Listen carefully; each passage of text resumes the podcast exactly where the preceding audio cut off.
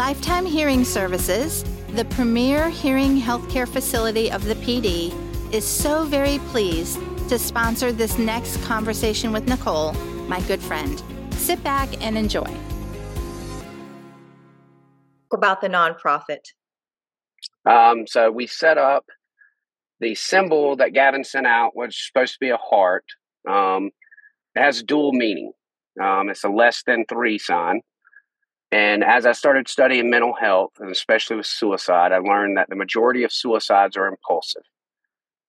Not only are they impulsive, but from the time that someone makes the decision to the time that someone commits the act is typically 20 minutes.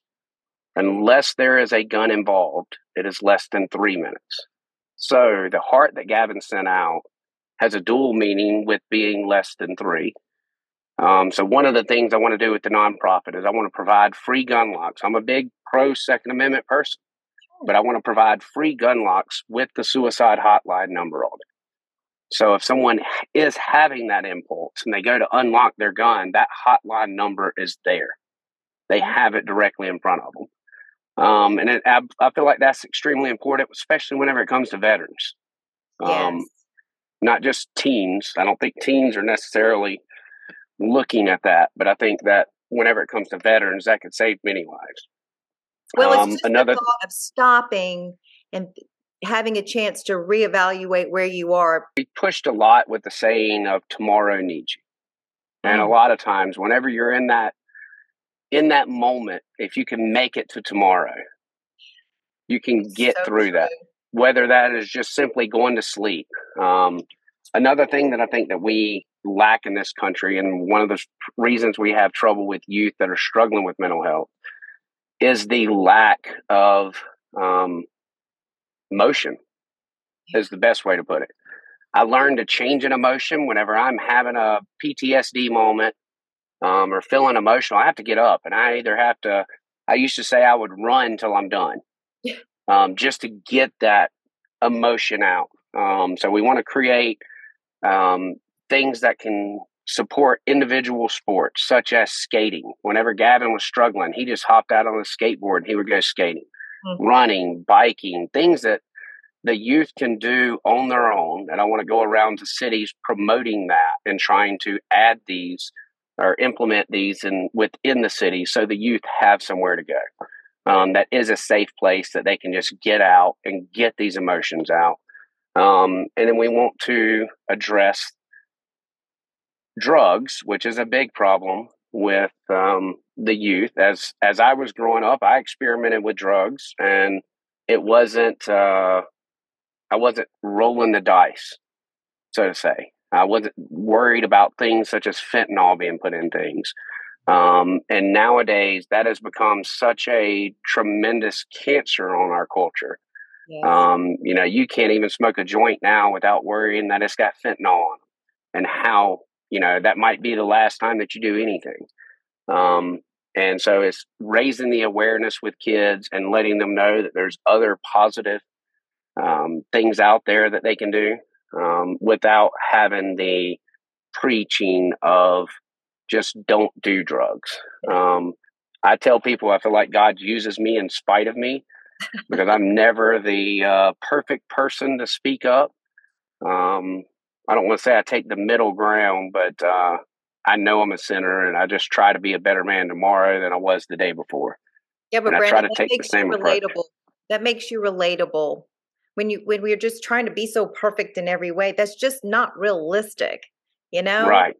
So being relatable, other people come to the table and listen to you talk about these things, and they go, "Yeah, I feel the same way." Gosh, you know, I did some things and I just yeah. you know, I, I I just want to be able to guide guide my children or I just want to be able to, to do better, but I don't want to be like I'm not doing a I'm not being the best parent. I'm, I'm you know this and that.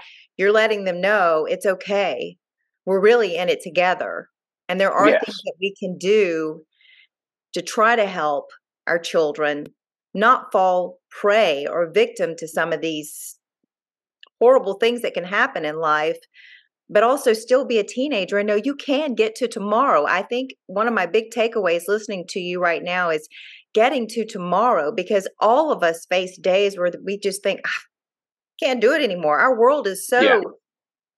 off the charts sometime and and you're right taking a walk going for a run getting on your bicycle and knowing that you can get to tomorrow is huge and i i was raised by a single mother that wanted to make sure that I was not feminine because she was the only one raising me.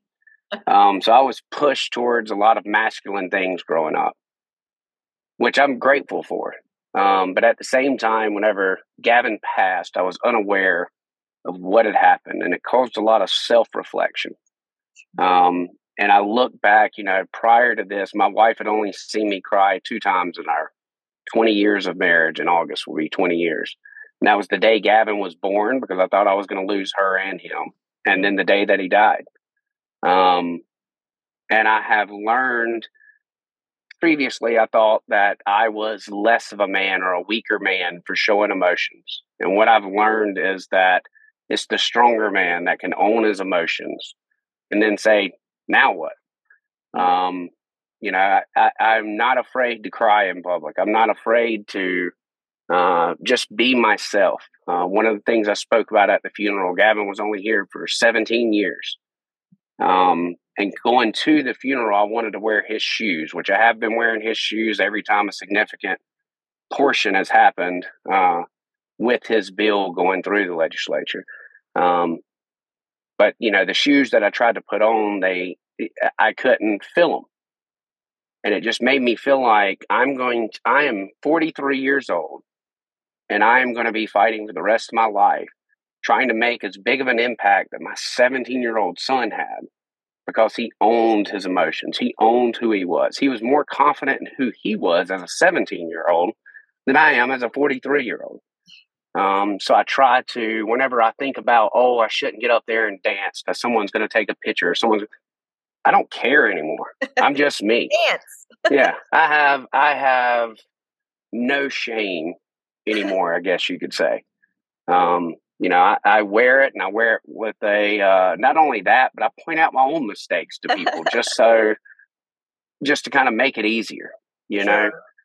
know? Um, well, I, you know, obviously having your son back would be the ultimate gift, but you took such a tragedy and have turned it into something that can really make a difference in the lives of so many others. And that is so selfless. I mean, you're to be commended for doing that. I a lot of people would just want to just fade away and never be seen again. So I think it's wonderful what you're doing and I know your your wife she's lovely, she's beautiful inside and out and and and together the two of you are are pushing through this with your other two children to make a difference in the world and that's to be commended Brandon that you want to make a difference despite the tragedy that has happened in your life and you have to feel that from others around you when you get up there and dance so to speak um i don't know whenever i looked at it i can sit there and cry in the corner I could do nothing or else I can make a difference. Yeah. Um, and to me, out of those three options, there's not but one option. Is it hard? Yes. Um, but I'm not doing it alone. As you said, whenever everything happened, the, the amount of the community coming together. I don't know how parents can lose a child and go through it without the support of the community like we had. Then to go down to the state house and to have the freshmen rally around me and then that turned into the entire House rallying around, then the entire Senate rallying around. I'm not fighting this fight alone. Um, the legislators that wear the less than three sign, they're going back to their home in their cities, and people ask them, What does that mean? And it opens up the conversation, and they're making parents aware. And that is the point of it. Whenever we set up the the less than three foundation, you know, our entire purpose is to raise awareness. Um, and the other parents that I'm speaking with, like the Woods up in Ohio or the Schaefers out in Montana, that have lost children as well. And those are just two of the family. they're doing the same thing. They're fighting.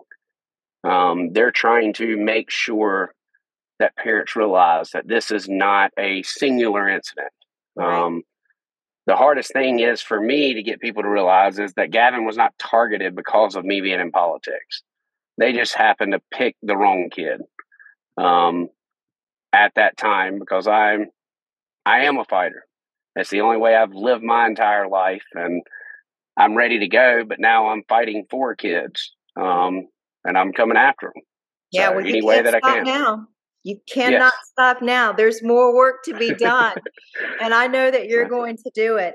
Listen, I want to pivot a little bit as a freshman lawmaker this year. Now now you move beyond that when you start the next session. Yeah. What has been your overall experience as a as a lawmaker at the state house? Um, good, the bad, what you'd like to see different. Your you, you know what you enjoyed the most maybe what you enjoyed the least what could be done better well that's a lot right it is and i don't want to make it too political at all but my views were always i've always been more of a libertarian type person um, my problem is i thought i was going to walk in and i'm walking into this swampy system of you know a bunch of old guys holding up legislation and tit for tat and all of that I can honestly say I've not seen that. That's that has not been the case. That's um, what I have seen is a lot of the people that I thought that were fighting the hardest, the ones that get the sound bites and the ones that are on social media and you think they're doing right, they're typically the ones holding up the process. Oh, no. You may have good things in front of you. Don't give us names. don't want names. I'm not. Um, my first interview, they asked me what I thought, and I said I see a lot of virtue signaling and not a lot of virtue. Um, and I think that sums it up the best. Um, but I am seeing is, you know, my bill, everyone came together. There's plenty of other issues that we're not going to agree. Right. But the one thing I can say is we can all sit down and listen to one another. We're not as divided, at least in the state of South Carolina, we are not as divided as the rhetoric is across the country. Um, and That's I think that if I think that if more citizens can realize that instead of listening to the sound bites and following um, the news media, I guess the best way I can put it is we all need to be on the same plane. And whenever you're on the plane, you you don't see anyone sitting on the left wing or the right wing because that would be stupid. yeah, because we're all on the plane together. Yeah. so we can have our differences politically. Sure. And we can all stand and fight for our constituents, but that doesn't mean that someone else is the enemy. We're all on the same plane. Right. Um, so and our goal is to keep that plane in the air, right? yeah, and for it to land safely. To land yes. um, the process moves a lot slower than I would like it to move. I'm sure. Um, there's plenty of bills that get introduced. I've seen, uh, I think whenever I first got there, was over 500 bills that were pre-filed. Um, so you read through them, but what I would find is I would call legislators that have pre-filed this bill, and they have no clue what it says. Yeah, they filed it because someone in their district said this is a problem, so they just had a bill written and filed, knowing that it will never get a subcommittee hearing. But they can go back home and say, "Oh, well, I fought for you." Yeah. But there's not anything being done. Well, you know, um, I so sort of feel bad for for lawmakers in that regard. They re, good ones are really trying to like make the yes. constituents happy, but you know you can't make everyone happy. They're like, "Oh, I'm trying to, you know, help you out," but um, I'm sure it, it, makes it difficult. It makes it sure. difficult, and it sort of that sort of thing sort of bogs down the system too, which is what you're you're I think I hear you saying a little bit. Yeah. Dr. Leslie Kirby, that's me, and Nicole go way back over 30 years. I was just beginning my career as an audiologist, and Nicole was a new news reporter way before she became a beloved news anchor. She has always professionally supported my hearing healthcare practice, and I am so very excited to be her first ever Conversations with Nicole sponsor. You know, that's what we should all do support one another. And that's just what my Lifetime Hearing team does with all of our patients. We make lives better and easier with communication so that people can love life, enjoy the grandchildren, enjoy church, enjoy TV, and hear the I love yous that mean so much. Offering the best in Beltone hearing aid technology, as well as providing cochlear implant solutions, we have become known as the Pee Dee's premier hearing healthcare facility with having evaluated more than 52,000 ears to date. With national award winning services, call us for your on time appointment. And the the pressure, um, you know, no one has told me how to vote on any issue. Good. Um, you get pressure from sides, you get pressure from the people back home that are, you know, hearing a false narrative. I think the frustrating part is the people that support you back home know you and they know your heart. Sure. And yet they listen to someone that's not even from the area give their opinion, don't even talk to you, and then all of a sudden you're the bad guy. Yeah. That becomes a frustrating factor to me. How do you um, overcome that? How do you overcome that? Because that would be frustrating for me too. I'm sure. I don't know that you do overcome it. Pray and take a Um, walk. Uh, yeah. No, I mean, I, me and this, I would say it's one of my faults. I can be very confrontational, and I a lot of times I'm confrontational with people that I agree with. Sure. Um, and some people, their personalities don't mesh well whenever I'm like that. Um, so I'm trying to work on how to communicate better without being confrontational with these people. Um, but sometimes I just, I just want to grab them and say, "Hey, you know me. Do you really think that I would support this or do this?" Um, and the hard thing is, is whenever you know that a bill has made it through subcommittee and committee, and then it comes to the floor, and there is a great amendment that someone offered. It sounds great. But the problem is, is they never took it to subcommittee during the hearing. They never took it to committee, and they just proposed it on the floor so they can get their soundbite and to say that everyone that doesn't vote for it is the enemy. And that becomes the problem. So whenever it comes to amendments, I tend to, you know, I'm on judiciary, which is rare for a freshman, first of all, but to have 60% of all the bills go through my committee, I can't keep up what's going on in medical and right. you know military municipalities. I, I can't and education. I'm not the expert on that. I think the York County delegation we do really well, regardless of how people want to say, you know, this person's more this way or that way.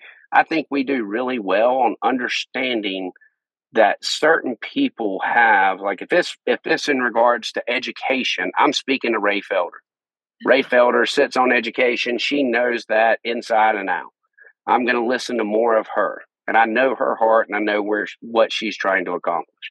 We're not always going to vote on everything together but if it's something in regards to education and she spent so much time on it i'd be a fool not to listen Well, it just goes back to listening and being open to people that have more insight about different topics and not just saying, well, I just, I, you know, I don't agree the way you agree. And so I'm just not going to do whatever, you know, right open to it.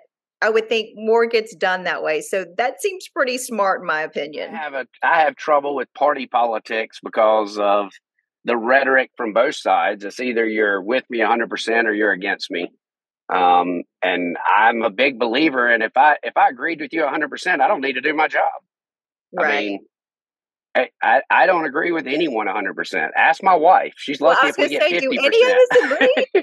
I mean, well, I mean, yes, and we won't we won't go into the party lines Yeah. and all that, but I, I get what you're saying. I'd like to wrap this up with you talking about Gavin's law again. It is now a law, and how in your freshman year it brought both chambers together, had the backing from both parties, both aisles. So as as we wrap this up, final thoughts on Gavin's law and what's next for you. I think Gavin's law should be the way that we handled it should be the way that we approach the majority. You know, you have the big issues, which I consider the forest, the individual issues are the trees. The trees should be addressed the way Gavin's law was. Um, you know, I, I we started off with the freshman caucus, which was very diverse. We had members of the Legislative Black Caucus, we have members of the Democratic Caucus, the Republican Caucus, and the Freedom Caucus, and we're all coming together on how we can make it work. And as we started going through the process, it was really, it's not a, people might say it's a compromise. I don't believe that. I believe it's truly understanding that we all have the same goal. How do we get there?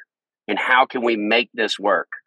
Um, and I think that more laws need to be approached that way. I get a lot of per- I get a lot of accolades or credit for doing this, and I can tell you, there's no freshman legislator that can come in and just get something done.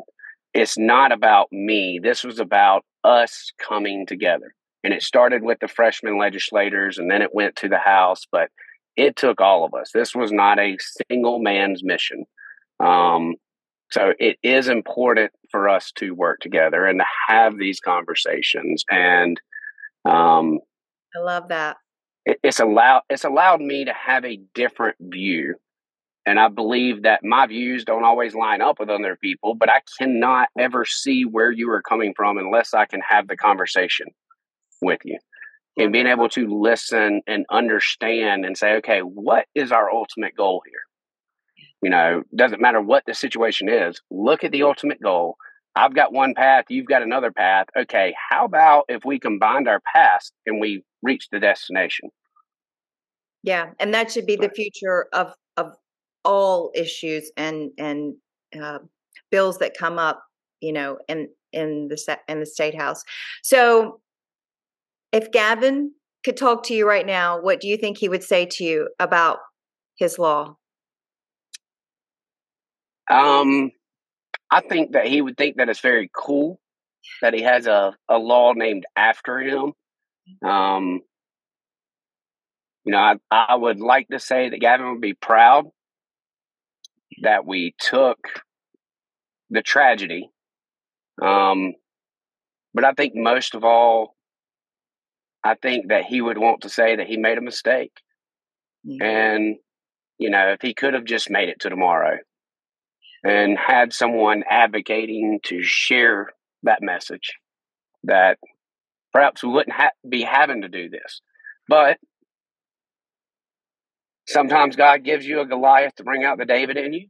And perhaps that's the situation that we're in and trying to get that word out and to fight. Um, I just wish I didn't have to experience the tragedy. But sometimes things, you know, everything happens for a reason. Um, and that's very difficult. Me as a Christian, it's hard not to be angry at God at times um, with everything that's happened, or to be angry at Gavin. Um, I, you know, I, whenever I'm talking to Gavin, sometimes I get mad at him because I tell him I know that he was saved, and now that angers me because I don't have a choice but to be a Christian if I ever want to see him again. That's right, because he's um, you right now. He's right. looking down and he's going, "Dad, you're doing yeah. Job.